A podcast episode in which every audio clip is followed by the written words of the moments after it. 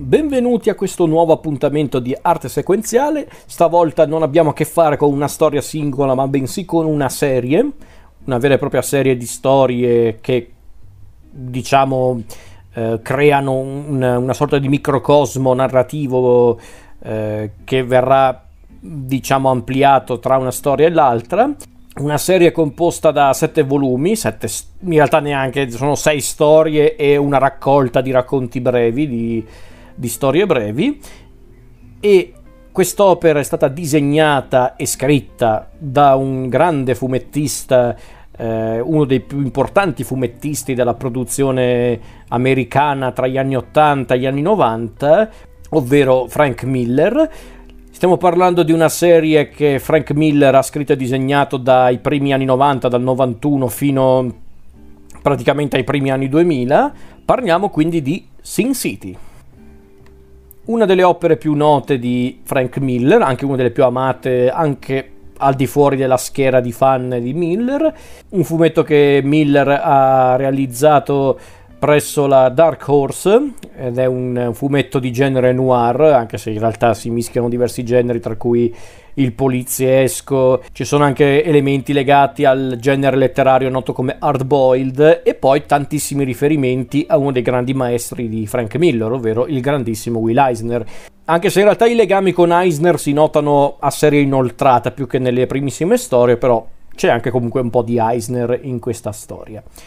Di cosa parla Sin City? Allora, diciamo che Sin City non è che ha una storia unica, sono diciamo diverse storie ambientate nello stesso luogo, però di fatto non è che è necessario leggere tutte le storie, in realtà il bello di Sin City è che potete leggervi eh, ogni singola storia come un prodotto a sé. Poi ovvio, se vi leggete tutta la serie notate più riferimenti, più legami tra le storie, però se prendete la primissima storia, Un duro addio, e poi l'ultima, All'inferno e il ritorno, ve le potete godere entrambi come delle storie singole, non è che bisogna cercare il legame tra queste storie. Il bello di Sin City è anche questo. Che cos'è che accomuna queste storie? Beh, un po' il genere, ma soprattutto l'ambientazione, ovvero la città di Basin City questa città oscura, tetra, un po' Detroit, un po' New York, un po' Gotham City, ed è una città basata sul vizio, tanto che tutti la chiamano Sin City, appunto la città del peccato. E in una tale città non è importante essere eroi o cattivi, positivi o negativi, l'importante è essere vivi. È un luogo oscurato da una notte che sembra eterna e popolata da poliziotti corrotti, politici viscidi, prostitute armate fino ai denti, orridi malavitosi. E c'è un tale marciume intorno a tutti questi personaggi che persino un mezzo psicopatico come uno dei protagonisti più amati della serie, ovvero Marv, ecco, un personaggio come Marv sembra quasi un eroe all'interno di un contesto del genere ma soprattutto Sin City è un mondo di perdenti. Non esistono vincitori, fatte rarissime eccezioni, non esistono vincitori all'interno di Sin City perché è un mondo marcio, un mondo dove appunto non esistono vincitori, ma solo perdenti, eh, anche se ci sono chiaramente delle diciamo delle gerarchie anche in questo tra vincitori e perdenti intendo dire ci sono quelli che comunque bene o male riescono sempre a, a a rialzarsi in piedi o comunque a proseguire a testa alta, altri invece che se le beccano sempre comunque. È un mondo un po' complicato quello di Sin City, un mondo che Frank Miller ha disegnato tramite un bianco e nero molto efficace e soprattutto con un, un, uso sapiente del bianco e nero. E fatte rarissime eccezioni come in alcune delle ultime storie come quel bastardo giallo oppure all'inferno in ritorno. I colori praticamente non esistono. Diciamo che quando Miller utilizza i colori c'è sempre un motivo. E questo motivo si può trovare in eh, il bisogno di Frank Miller di elevare, diciamo, certi elementi eh, estetici, come per esempio appunto il bastardo giallo di quel bastardo giallo, oppure un personaggio come Delia, occhi azzurri, questa femme fatale assassina, che ha la particolarità appunto di avere questi occhi azzurri bellissimi e quindi è uno dei pochi personaggi che ha effettivamente un colore degli occhi ben definito nel, nelle serie. È una serie che ha avuto un grande successo um, sul pubblico, un successo che poi è anche aumentato grazie all'adattamento cinematografico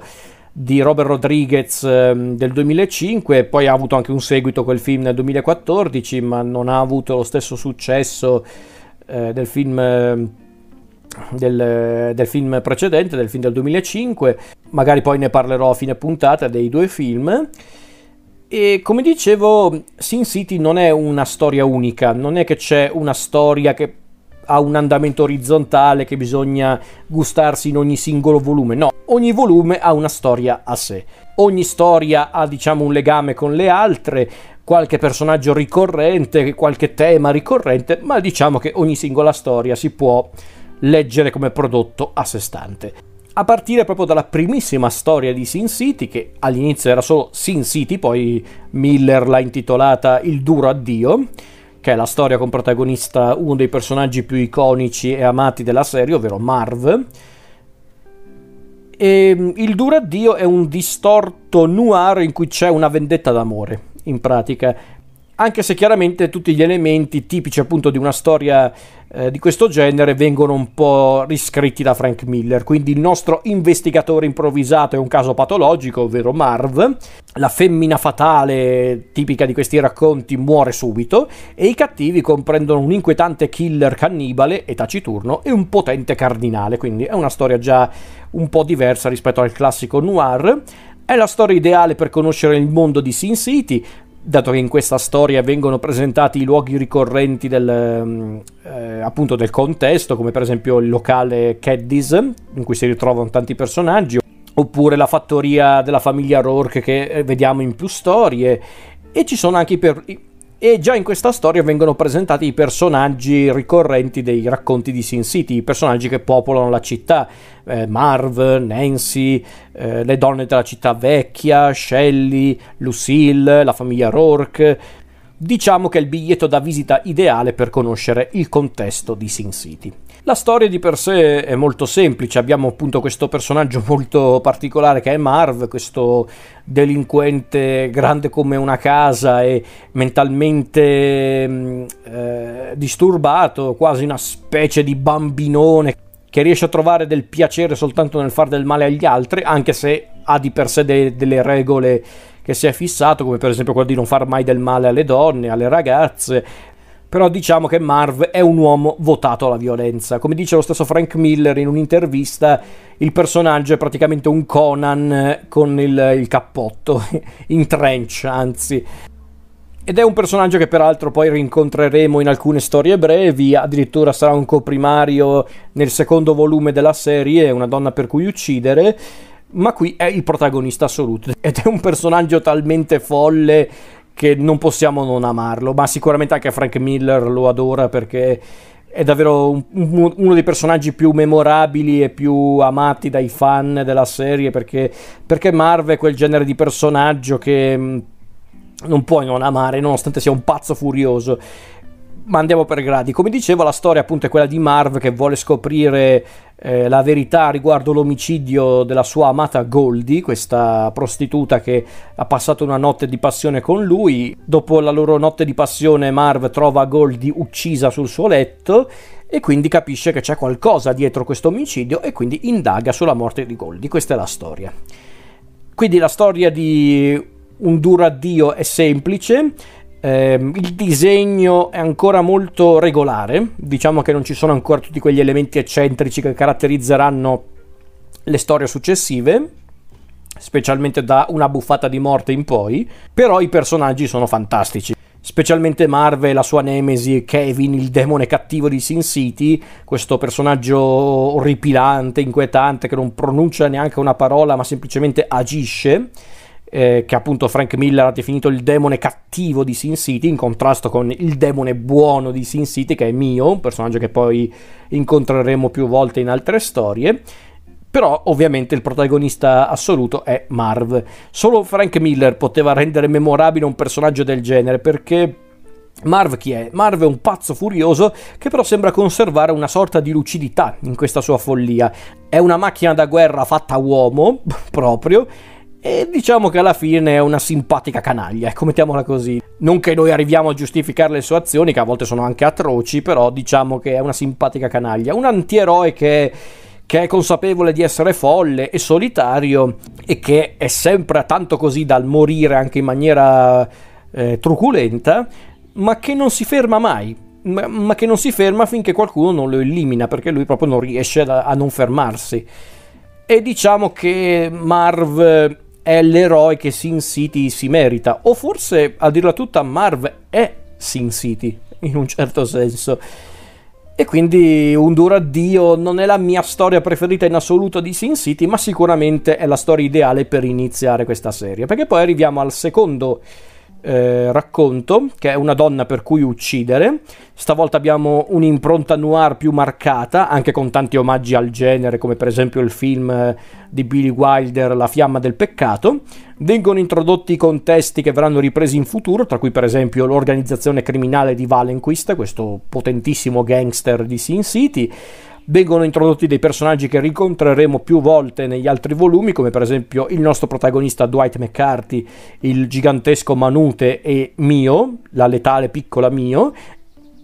e tornano anche delle vecchie conoscenze, come per esempio Marv, Gale e le due gemelle Goldie e Wendy.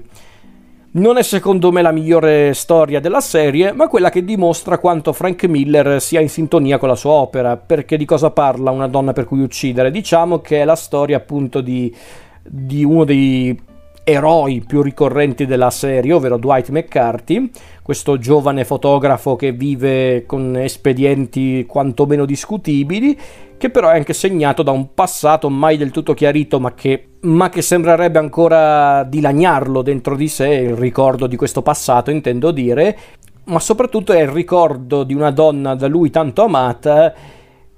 che diciamo che per Dwight è il grande amore della sua vita, ovvero Ava Lord, questa bellissima e sensuale donna che però a quanto pare è anche una mangiatrice di uomini, una capace di manipolare gli uomini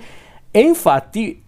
l'innesco di questa storia è proprio il ritorno di Ava nella vita di, di Dwight McCarthy, senza entrare in troppi dettagli, vi basti sapere che Dwight finisce in un gioco più grande di lui, ma saprà riscattarsi. E come dicevo, è la prima storia in cui compare Dwight McCarthy, il paladino di Sin City, un uomo alle prese con una bestia interiore, ma che saprà mutare e diventare probabilmente uno dei pochi tra virgolette eroi di Sin City, non lo chiamerei eroe, ma diciamo piuttosto che Dwight è uno dei più decenti tra gli esseri umani di Sin City perché quantomeno anche le azioni più criminali che compie le fa sempre per una motivazione concreta non è uno che ammazza le persone per divertimento non è neanche un pazzo furioso come Marv che tra l'altro è anche presente in questa storia ed è sempre adorabile nella sua follia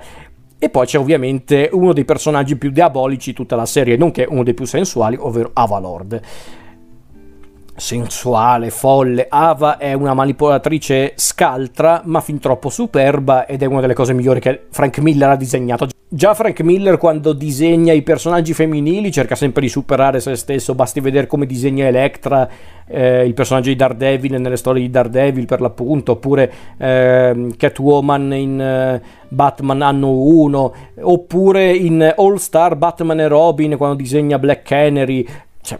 Frank Miller quando disegna i personaggi femminili cerca sempre di renderli bellissimi anche proprio esteticamente e Ava Lord è uno dei personaggi femminili a livello estetico migliori di Frank Miller e a livello caratteriale uno dei personaggi più diabolici di Sin City, il che è tutto dire però lo è. E come dicevo, una donna per cui uccidere non è secondo me una delle migliori della serie, tra le storie intendo dire, però forse era la storia giusta per far capire che Frank Miller voleva davvero affrontare questo contesto, quello di Sin City, e quindi eh, non è ancora arrivato a, mm, ad applicare quello stile un po' grottesco, ancora più grottesco, che caratterizzerà la serie da qui in poi, ma sicuramente era un po' la prova del 9, ecco, di Sin City. Se la gente era interessata anche a questa storia, allora probabilmente da lì in poi Frank Miller poteva spingersi anche oltre. Perché infatti arriviamo alla terza storia di Sin City, che è anche il punto di svolta della serie, ovvero una buffata di morte. Una storia che vede come protagonista di nuovo Dwight, il, il personaggio principale di una donna per cui uccidere. È una storia che, quella di una buffata di morte, è una storia che sembra voler conferire ulteriori dettagli sulla mitologia di Sin City, per esempio le regole e la storia dietro la città vecchia, la, la, parte della città di Sin City dominata, proprio letteralmente dominata dalle prostitute. Quella di una buffata di morte è una storia un po' più intricata in realtà fino a un certo punto, ma che vabbè, praticamente vede Dwight alle prese con una sorta di, di lotta, diciamo, tra diverse organizzazioni, le ragazze della città vecchia, di cui lui, diciamo, fa parte perché lui è legato a una delle leader della città vecchia, ovvero Gail e dall'altra parte invece un avversario molto pericoloso, ovvero Valenquist e la sua organizzazione criminale che vuole approfittare di un, di un certo evento che capita in una buffata di morte per, eh, per appunto scatenare una guerra e prendersi la città vecchia. Ecco, lo stile eh, di una buffata di morte e di conseguenza dell'intera serie da qui si fa più grottesco e anche più eisneriano per come come Miller disegna certi personaggi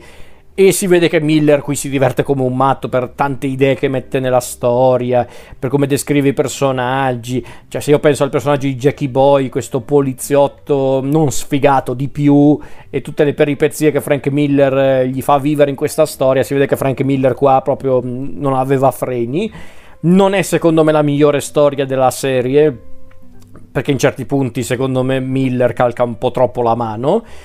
ma è il vero punto di svolta della serie, perché da qui in poi la storia di Sin City si fa sempre più assurda e sperimentale a livello grafico, pur rimanendo sempre comunque eh, su livelli sopportabili. Cioè io non ho mai visto in Sin City un vero e proprio salto dello squalo, ovvero quel momento in cui la serie supera il limite, diventa un po' una parodia di se stessa. Io onestamente non l'ho vista questa cosa. Per qualcuno c'è stato, per me no, onestamente. Semplicemente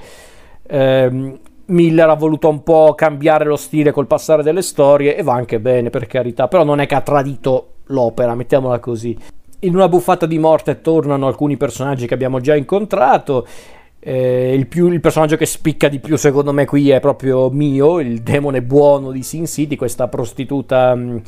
eh, asiatica che però è anche un'assassina strepitosa che proprio uccide con una facilità mostruosa con le sue spade, con tante armi, proprio un personaggio assurdo mio, persino per gli standard di Sin City è proprio un personaggio che quando lo vedi pensi ma da dove cacchio l'ha tirato fuori Frank Miller, un personaggio del genere, proprio assurdo. Quindi non lo so, una buffata di morte non è uno dei miei preferiti della serie, però ripeto, è, importante perché rappresenta un punto di svolta all'interno della serie. Invece una storia davvero bella e secondo me la migliore che Miller ha scritto per la serie è quella successiva, ovvero quel bastardo giallo. Per me questa è la miglior storia di Sin City, è quella con la trama migliore, i personaggi migliori, i dialoghi migliori e persino i contenuti migliori. È la storia a livello cronologico più vecchia, perché infatti in questa storia che vede come protagonista il poliziotto John Hartigan, eh, in questa storia ci sono ancora tutti i Rourke, la famiglia Rourke, eh, è ancora vivo Kevin, c'è ancora Dwight che è stato lasciato da Ava, quindi si vede che proprio a livello cronologico è la storia più vecchia della serie. Diciamo che lo stile si fa anche sempre più alla Will Eisner, in certi punti sembra di essere davvero una storia di The Spirit ma più violenta. E ciò si nota anche per come vengono caratterizzati i personaggi principali e non, basti pensare al modo in cui Frank Miller disegna uno dei cattivi principali, ovvero il senatore Rourke, oppure quei due magnifici deficienti che sono Schlab e Clamp, questi due criminali di mezza tacca che vengono caratterizzati con eh, un vocabolario molto forbito, sono proprio questi due che sembrano Gaspare e Orazio, ma che parlano come se fossero uh, Umberto Eco, quindi davvero personaggi assurdi ma che io adoro, infatti poi Frank Miller... Eh, eh, presenterà più volte Schlab e Clamp in altre storie di Sin City. E qui abbiamo anche il vero eroe di tutta la serie ovvero John Artigan anche più di Dwight anche più di altri personaggi. Artigan è invece il personaggio per cui noi lettori possiamo tifare senza problemi perché infatti Artigan è un poliziotto è un poliziotto onesto che è una rarità a Sin City, coraggioso, eh, concreto e nobile d'animo, e tostissimo, bisogna dirlo, e che mm, si ritrova in una situazione a lui scomoda, che però lui accetta perché deve difendere una persona, ovvero Nancy, questa ragazzina che lui ha salvato dalle grinfie di un, eh, di un pedofilo, ovvero il figlio del senatore Rourke Junior, che Artigan ha ridotto non male di più, e diciamo che il senatore Rourke si vendica su Artigan per questa questa sua ribellione nei confronti del potere di Sin City, ma Artigan accetta la punizione perché vuole appunto difendere Nancy, la ragazzina che ha salvato. Se non fosse che dopo otto anni di reclusione, Artigan viene ingannato e crede che qualcuno abbia rapito Nancy e invece non è così, però se ne renderà conto troppo tardi e non vado oltre perché sarebbe davvero un peccato rovinarvi la storia. Vi basti sapere che però Artigan rincontrerà Nancy, una Nancy chiaramente cresciuta e bellissima tra l'altro come sempre perché qui donne brutte non le trovate neanche col, eh, col binocolo, però eh, fa parte del gioco. Nancy, tra l'altro, personaggio che abbiamo già incontrato in passato in altre storie, lei che faceva la, la ballerina barra spogliarellista al Caddies, questo locale che è uno dei luoghi eh, diciamo chiave di tutta la serie di Sin City. Lei che faceva sempre questo numero di ballo vestita da cowgirl con il lazzo in mano, eh, con il lazzo e il cappello. E qui Nancy mm, è al massimo della sua bellezza, è Nancy che viene vista come una specie di angelo di Sin City, il personaggio più puro e più innocente, tra virgolette, di Sin City, tanto che tutti eh, la amano, tutti la rispettano. Addirittura Marv diventa il suo angelo custode perché c'è qualcuno che cerca ovviamente di approfittarsene eh, di lei, invece Marv la difende perché è ammagliato dalla sua bellezza ma anche dalla sua innocenza. Quindi Nancy qui è il personaggio centrale di tutta la storia. E non è che poi molto da aggiungere perché vi dovete leggere la storia perché è davvero questa la migliore che ha scritto Frank Miller per Sin City secondo me. Molti tendono a identificare il duro addio come la migliore. Sicuramente quella ci va molto vicino. Un duro addio è una delle più belle che Frank Miller ha scritto forse perché anche, è anche quella più genuina era la prima storia però secondo me quel bastardo giallo è la migliore che ha scritto Miller. Qui proprio c'è un Miller ispiratissimo come scrittore, i personaggi sono fantastici. Eh, il, questa, questa, storia anche un po' circolare, io l'ho adorata. I disegni sono bellissimi secondo me. Eh, anche, ed è anche la prima storia in cui peraltro viene inserito un elemento di colore, ovvero il giallo, da qui appunto quel bastardo giallo. Quindi per me questa è davvero la cosa più bella che Miller ha scritto per Sin City. Poi passiamo al quinto volume che è Affari di famiglia, che è forse la storia più breve tra quelle autoconclusive scritte da Miller ambientate a Sin City. E diciamo che Affari di famiglia è una storia che affronta effettivamente una questione che era stata già un po' affrontata in una buffata di morte, ma non in maniera così concreta e quindi c'è una guerra tra gangster. E arrivato a questo punto mancava giusto una guerra tra gangster stile il padrino in questa saga. E quindi tornano come protagonisti Dwight e Mio, viene nuovamente nominato Valenquist, anche se non c'entra moltissimo con la storia, però diciamo che Valenquist è uno dei capi famiglia delle due eh, bande di gangster che si stanno facendo guerra. È la storia più breve di Sin City, secondo me anche la più debole, secondo me la più è la più dimenticabile, onestamente potreste anche saltarla per me. Non è neanche quella disegnata meglio, secondo me. Siccome qui proprio Frank Miller eh, non era molto interessato a questa storia, siccome aveva semplicemente l'idea della trama, ha voluto comunque farla, ma non gli è riuscita benissimo, secondo me. Eh, insomma, forse, forse, è un problema mio, forse dopo quel bastardo giallo ci si aspettava qualcosa di meglio, per carità. C'è giusto qualche elemento alla, alla, Will Eisner un po' carino, tipo il barista 8 con questo nasone che sembra davvero uscito da un racconto di The Spirit. Oppure i sempre divertenti Gilab e Clamp, i due personaggi che avevamo già incontrato in quel bastardo giallo. Però a parte quella scena appunto della tavola calda, del, del bar, del locale, per il resto è un racconto abbastanza regolare, non è neanche particolarmente interessante però. E secondo me anche Frank Miller l'aveva capito che mm, affari di famiglia non era questo granché, perché infatti poi arriva il sesto volume che in realtà è una raccolta delle storie brevi che, che Frank Miller aveva pubblicato credo per la Dark Horse, eh, credo sempre per la Dark Horse intendo dire, e la raccolta è Alcol, Pupe e Pallottole, direi che il titolo è abbastanza eh, chiaro. E ci sono quindi tutte queste storie brevi, alcune persino slegate alle storie principali, altre invece importanti per conoscere eventi o personaggi che vedremo durante le storie principali o che verranno nominati. Per esempio c'è un, un evento che viene nominato in um, Affari di famiglia che riguarda Dwight, eh, Schlab e Clamp. Ecco, in una storia di alcol, pupo e pallottole scopriremo cos'è successo effettivamente tra Dwight e questi due simpatici minchioni. Eh, e quindi abbiamo diverse storie. Abbiamo un sabato notte come tanti, che è una tipica serata di Marv nei projects, questi quartieri che, che dovevano rappresentare il progresso della città e invece sono diventati un covo di criminali selvaggi ed è forse una delle più belle tra le storie brevi di Alcol, Pupo e Pallottole. Poi abbiamo Palla di Lard e Bamboccetto che è una sorta di mini avventura con protagonisti tanto amati, anche secondo me da, dallo stesso Frank Miller, Schlab e Clamp. Abbiamo Il cliente ha sempre ragione, che anche questa è una delle mie preferite della raccolta, con questa storia molto breve che vede come protagonista un killer, un sicario empatico che prova empatia nei confronti delle vittime. Poi abbiamo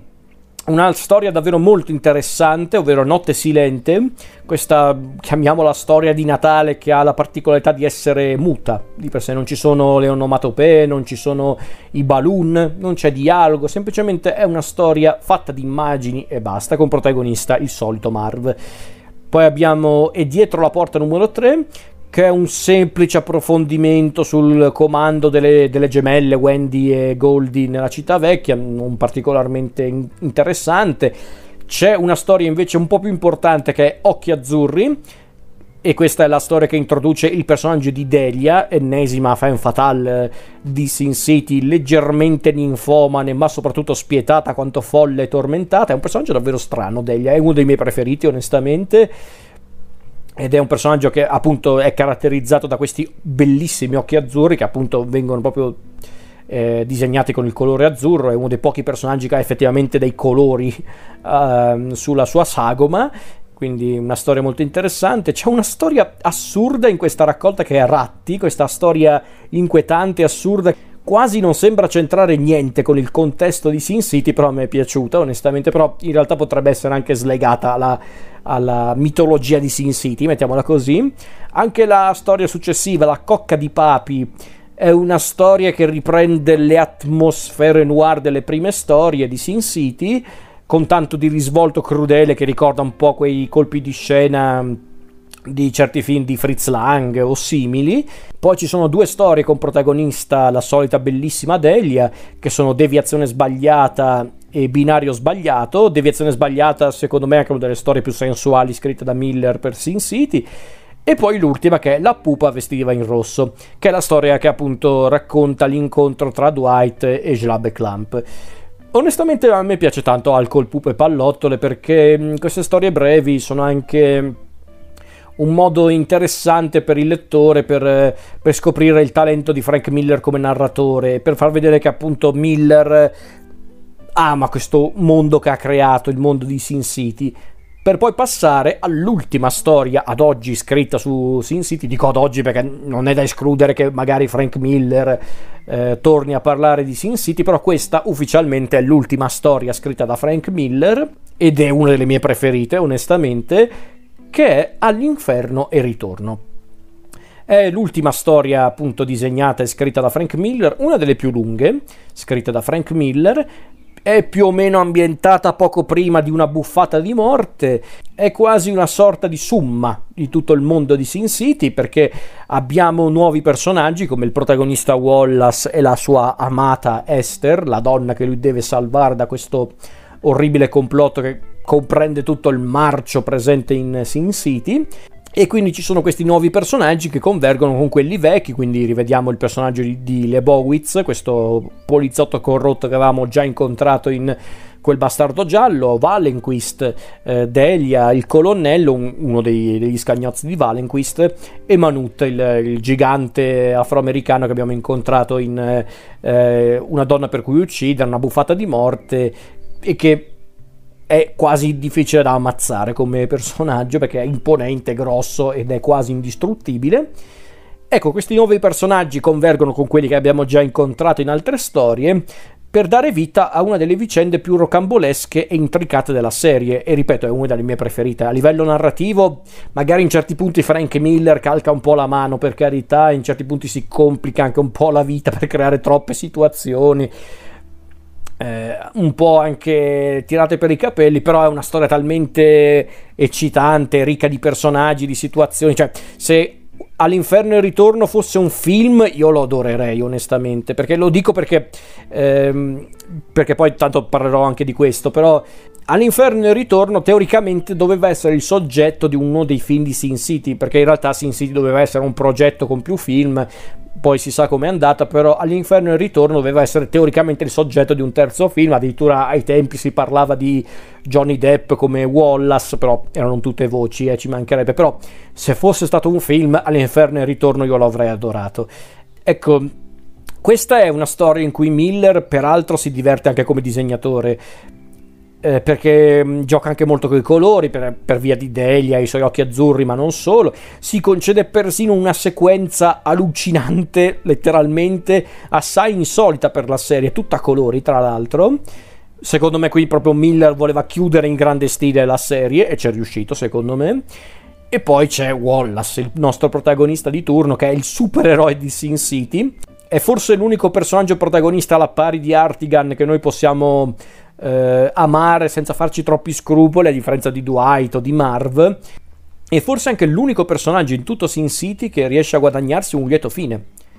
E quindi qui bisogna dire una cosa: all'inferno e il ritorno magari eh, ci fa notare una cosa, ovvero che si è perso un po' quel clima perfido che caratterizzava le prime storie. È, un, um, è decisamente un Sin City diverso anche un, forse un po' più, eh, più scatenato che cupo,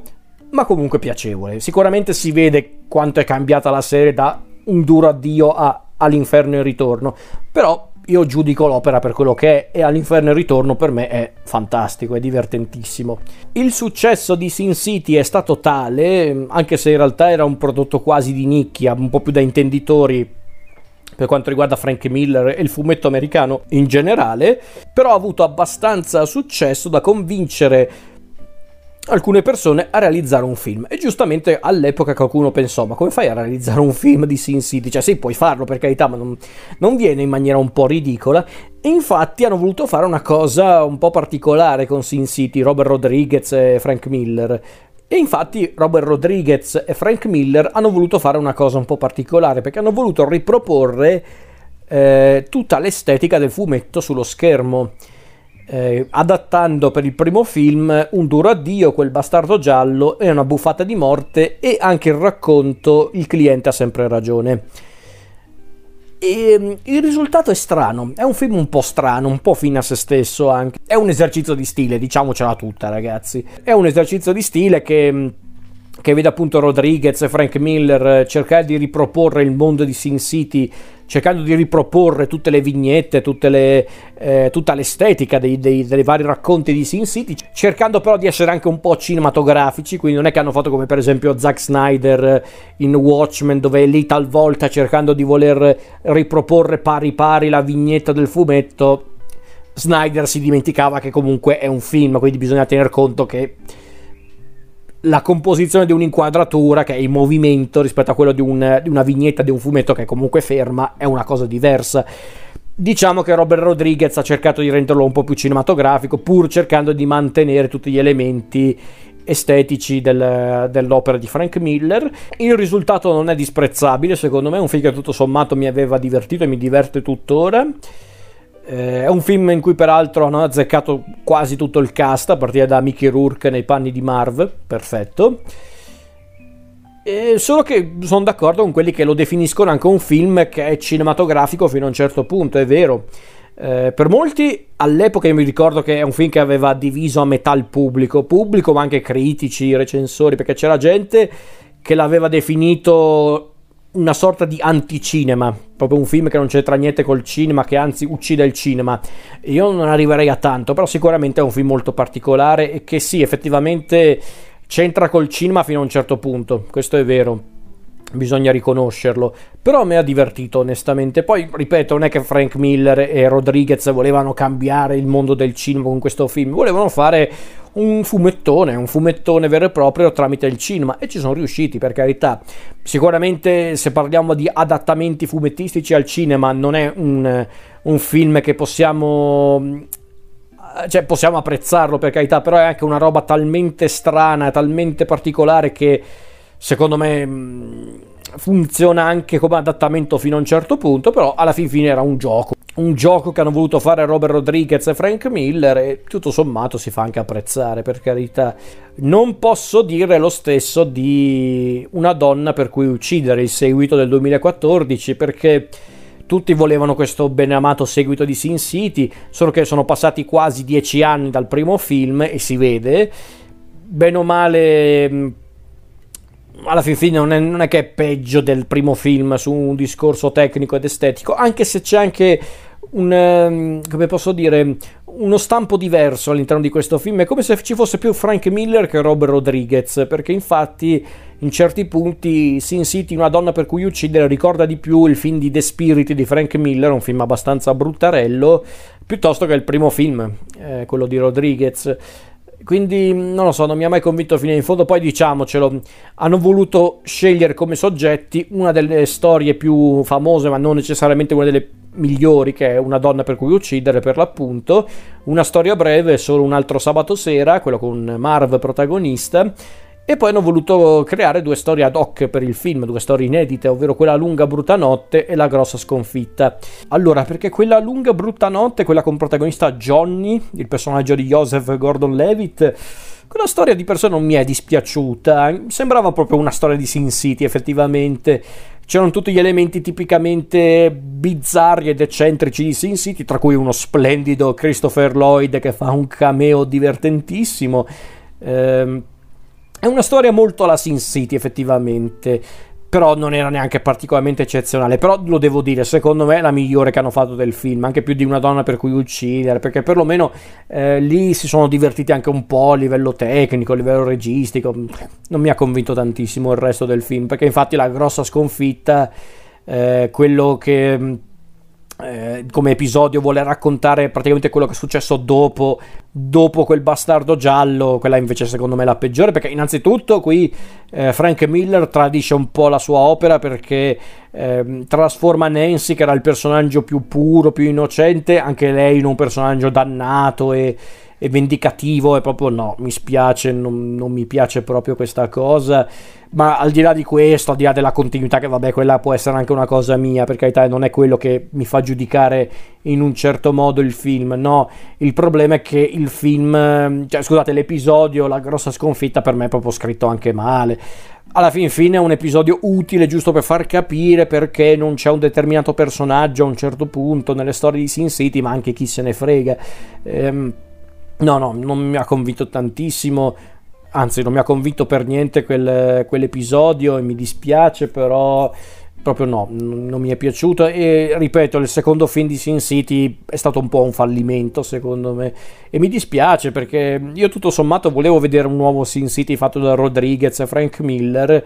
ma qui sembra esserci più l'impronta di Frank Miller che di Robert Rodriguez. E mi dispiace questa cosa ci hanno provato per carità ma forse il problema è un altro è che è un film che è uscito anche troppo tardi, perché il primo Sin City forse ha fatto anche tanto parlare di sé perché è uscito nel momento giusto.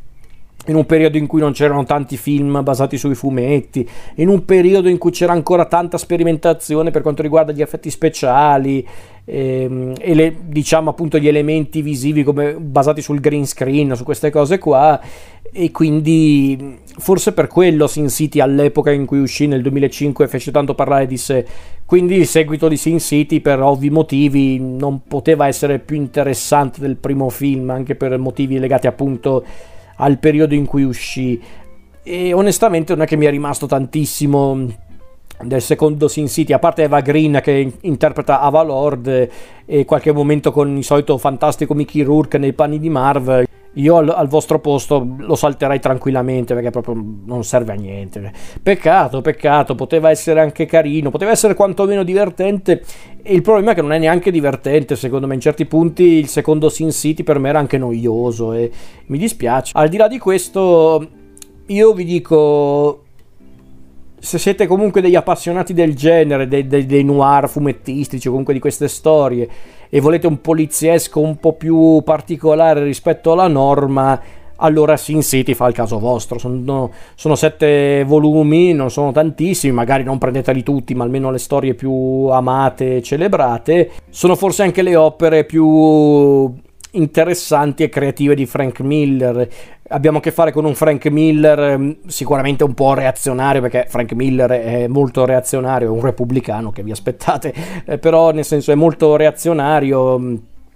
però qui forse il contesto che ha scelto per le storie, ovvero questa città dominata dalla corruzione, dalla malvagità, dall'avidità, dalla violenza, perlomeno rende il, l'atteggiamento reazionario di Frank Miller ben contestualizzato e quindi sopportabile. Certo, se siete quelli che si fanno impressionare facilmente dalla violenza, dalle, da, dalle, dai racconti molto cupi e tenebrosi, allora lasciate perdere Sin City, chiaro. Se siete invece dei, dei, dei, dei lettori e poi di conseguenza degli spettatori se volete recuperare i film più temerari, allora che aspettate? Recuperate Sin City.